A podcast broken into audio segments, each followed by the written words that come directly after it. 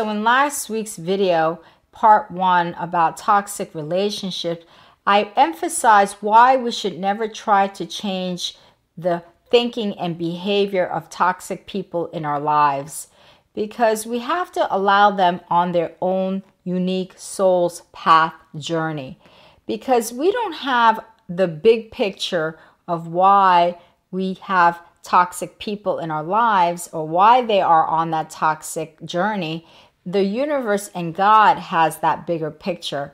And so it's not our job to change others. It's only our job, as the Buddha said, to change our own individual minds. And as we change our own individual minds, as an influence on others, a natural influence on others, that is when we change the world. So we allow toxic people to be on their soul's path. And so the other reason why we allow them to be and not try to change them is because often when we try to give good suggestions, advice that are constructive to toxic people and how they can improve themselves, usually they become defensive. Why? Because they're not ready for change. When you're not ready for change and somebody says something to you that is trying to be constructive on how you can improve yourself, you see it more as an attack. You don't see it as the person trying to help you. You see it as an attack, and so you become more and more defensive.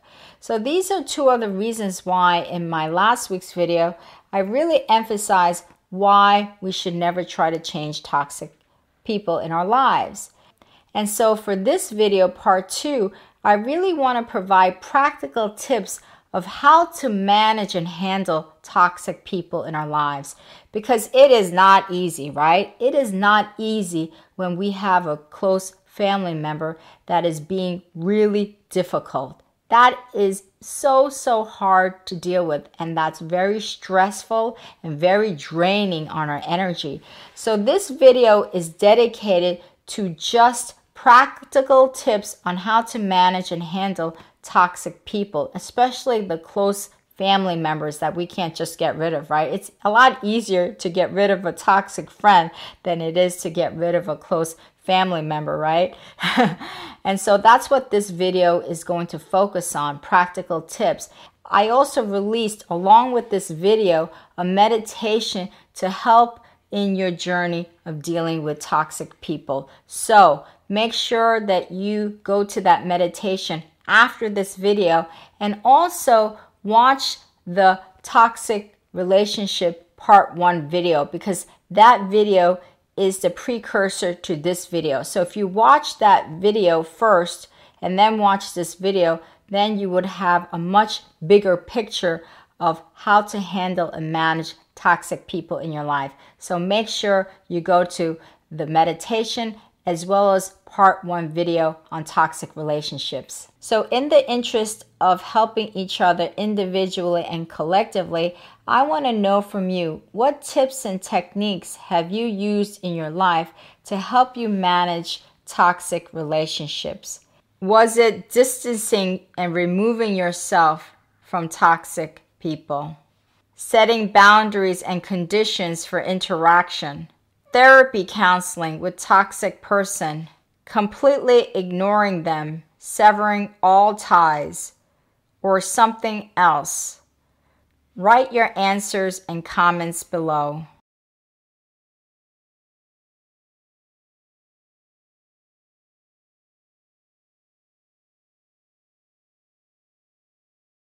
So, the first important step when we encounter a toxic relationship, and I touched upon this in my first video, so make sure you go watch that video, is that we have to become more an observer of the toxic situation. We have to become more of an eyewitness observer of the situation rather than become a participant of the situation. So, what I'm saying is, is that we have to pull our awareness back and just observe the situation like a third eyewitness observer. So, if we have a toxic mother in our life and she's spewing out these negative things, we want to pull our awareness back as if we're like wearing some binoculars and just observe that situation and not react, not even have a response, not even have a response. Why? Because if we just observe the situation, then we're not participating in the situation, right? It's the participating that creates a more toxic energy in the situation and makes the situation far worse. We don't want to participate. We don't want to be reactive. We want to be reflective. And that's why we pull our awareness back to just become present as a third eyewitness observer to the situation. That's really important. And then what's going to happen is we're going to start maybe having thoughts about the situation, right? Because as this the toxic person is spewing out all these demeaning things, all these negative things, we might have some negative thoughts. Like we might have thoughts of my mom is toxic or I hate my mom. You know, that's when we become a participant and that might be a natural first reaction is to have those thoughts even though we're trying to become an eyewitness observer right? We may reactively have these negative thoughts even though we're trying to pull ourselves away to become an eyewitness observer. So that's when we start to have an observation also of our thoughts. We first have an observation of the toxic person, and then we pull our awareness back again to have an eyewitness observation of these negative thoughts that we're having about the situation. And as we start to have these negative thoughts, what we need to do is we need to have some transitional thought. This is what I call a transitional story that you tell to yourself so you don't get further uh, sucked up in that drama. There's a transitional story that you're going to create for yourself. Because oftentimes, I remember as a child, when my father was telling me that I was not good enough, that I was worthless, I felt shame and guilt. I felt guilty that I wasn't lovable. I felt shame that I wasn't good enough. I felt shame that I was worthless. That feeling of uh, not being loved by my father made me feel shame and guilt. And so once we start to have these toxic emotions about ourselves, we have to have a transitional story to help us deal with those feelings and thoughts of shame and guilt. So, when somebody is spewing something negative, you could have a transitional uh, sentence that says something like, That shame does not belong to me. I can let it go and return it back to you. That guilt does not belong to me. I can let it go and return it back to you, right? So, what you're doing is you're saying that it's not on me, it's on you. It's on you. And you don't have to say it out loud to the person. You don't want to do that because that person will probably just be defensive at that point. You want to Step away and say it to yourself privately. That guilt belongs to you.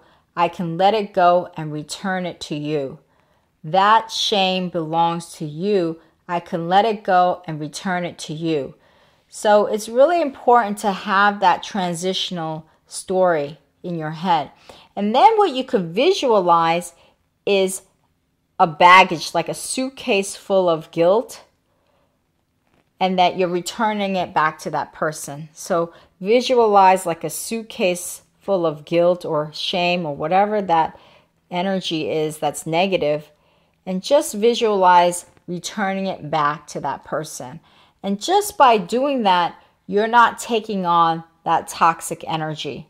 So that's step one. Step one is to have a transitional story in your head that you could tell yourself when somebody is spewing toxic things to you. So, the second step that's really important in any toxic relationship is to set boundaries and conditions. Setting boundaries and conditions around this relationship so that the toxic relationship doesn't get more worse because the toxic people could take more advantage of you. So maybe you have a toxic relationship with your parent or your siblings and they want to borrow money from you. They're always trying to get things from you. Well, you could set boundaries around that. You could say, look, I'm willing to give you this amount of money, but don't ever ask me again in the future. You're getting this money once now for this issue that you have.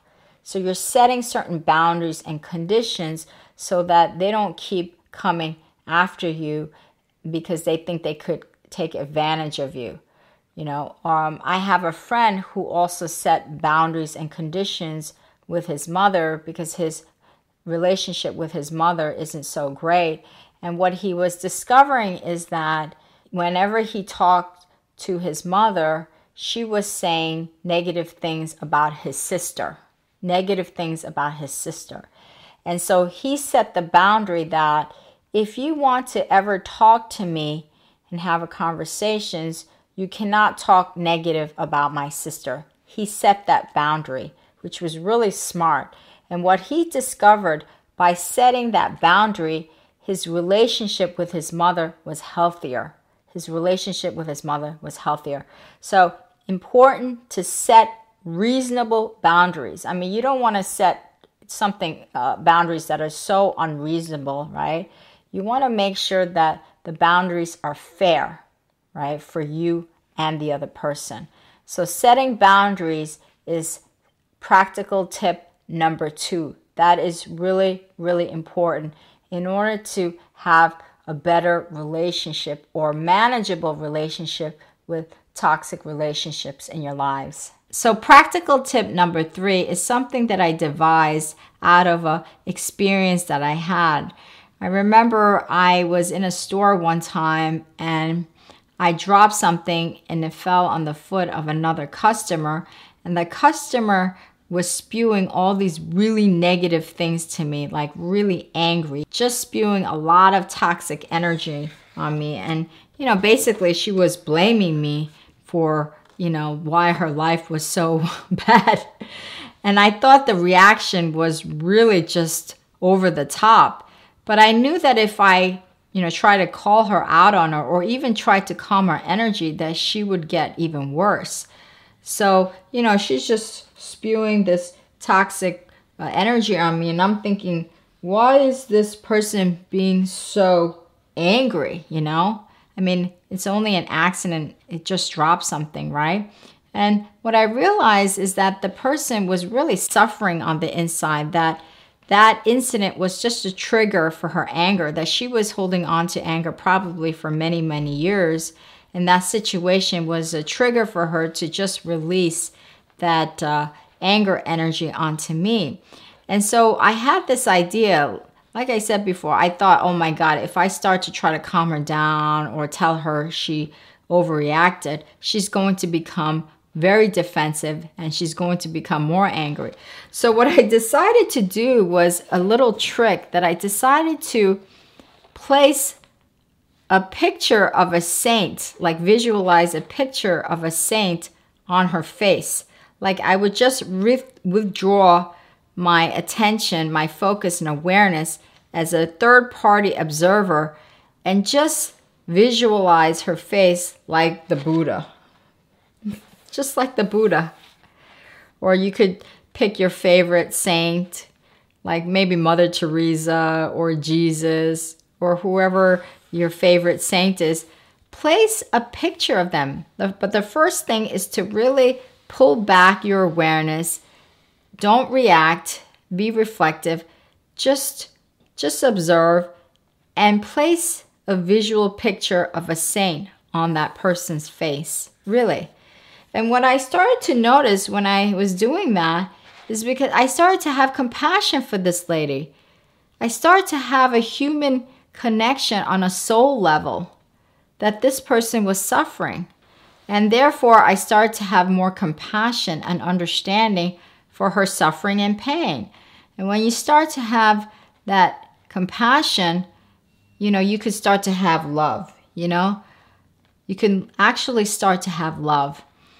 And so that's what I did, and it worked because I wasn't being reactive, I was just being reflective by placing a picture of the Buddha on her face and starting to have the understanding and compassion that she is in tremendous suffering and pain. That's why she's spewing all that toxic energy onto me. And so this trick really takes a lot of practice. Well, all the tips that I give you take practice. You know, practice makes perfect. It doesn't happen necessarily on the first try that it's effective, right?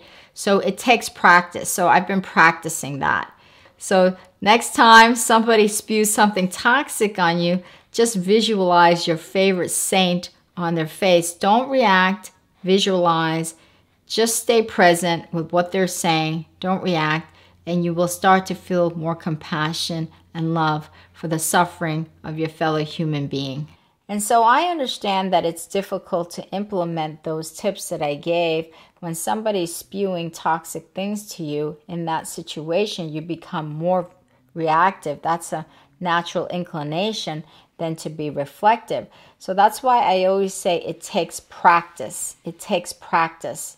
There's not a solution for overnight but it's practice is what makes perfect. That's why in meditation we say it's a practice. We don't say it's an overnight fix.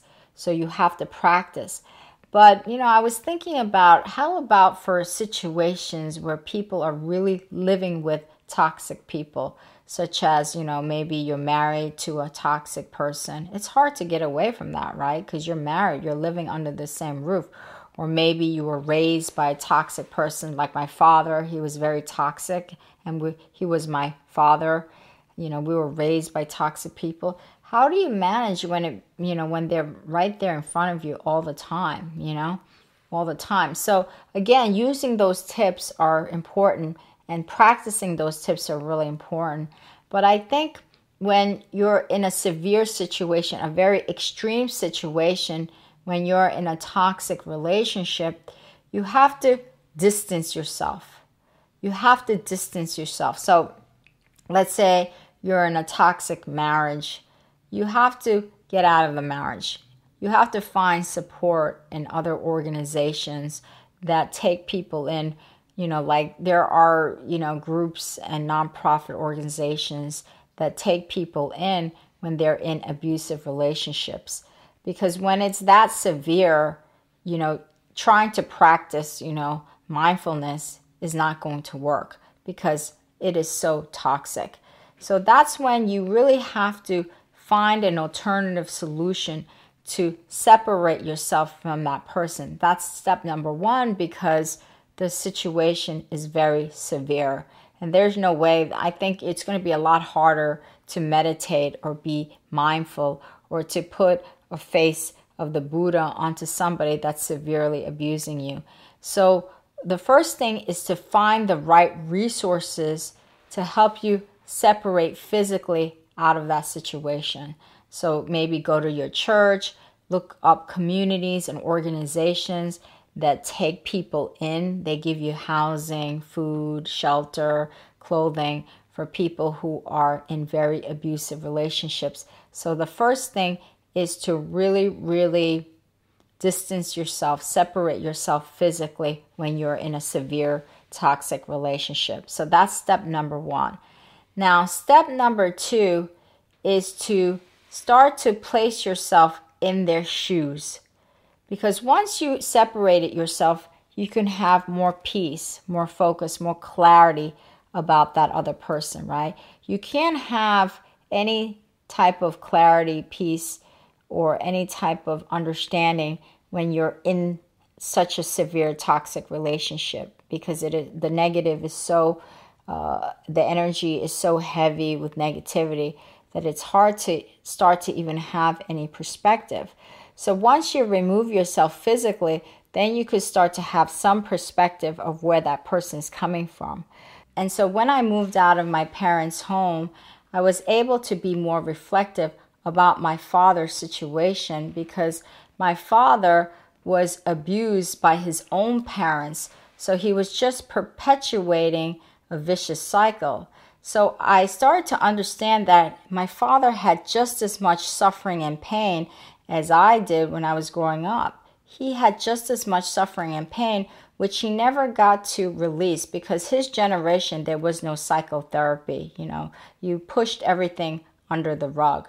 So I started to understand very clearly that he was in as just much suffering and pain as I was when I was growing up.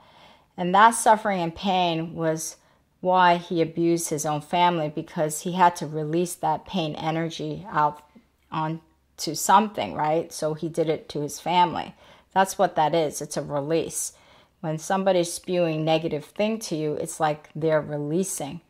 And so with that understanding, I started to have real compassion for my father and I started to really be able to put myself in his position and understand what he was going through, that he was in as much suffering and pain as I was. And with that understanding and compassion, I was able to forgive myself, like forgive all of the shame and guilt that I had for myself. And I was then able to forgive my father. I was able to then forgive my father. And that was a very profound moment when I was able to forgive myself and therefore forgive my father.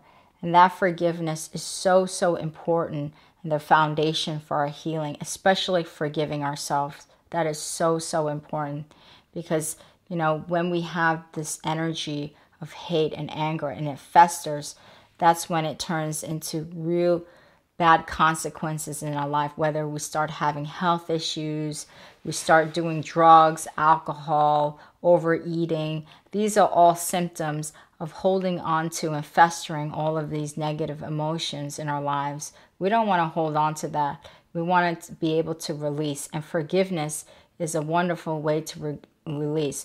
So, one of the important things is after you're able to remove yourself and have that uh, understanding, then you can have that distant compassion for that person. That's what I call it distant compassion. You don't have to put yourself in that toxic environment anymore. You remove yourself, and then you can have more peace and clarity, understanding, compassion, and then forgiveness for yourself and the other person. So I say the last tip is really try to put yourself in the other person's shoes and see where they're coming from. What was their childhood like?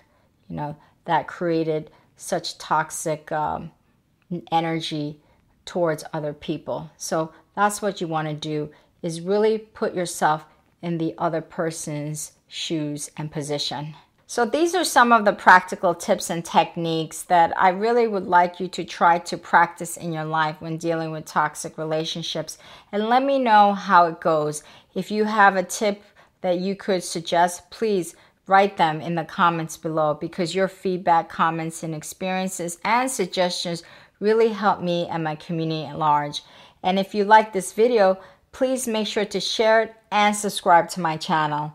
And I encourage you to join our Facebook community if you want a deeper healing of your mind, body, and soul. In the community, we have been doing live group healing meditation sessions. We have also had live discussions on such important topics as loneliness, grief, uh, toxic relationships. And we've also been providing one on one private individual sessions if you want a more private setting. So you can get all of those benefits in our Facebook community. And this is a place where we are all sharing spiritual and holistic living tips to heal our mind, body, and soul. So go to the link below, which is facebook.com slash groups slash yin and yang living. Again, facebook.com slash groups slash yin and yang living and ask to join. And if you want to visit all of my spiritual and holistic living tips, just go to my website at yinandyangliving.com. Thank you. Om Shanti.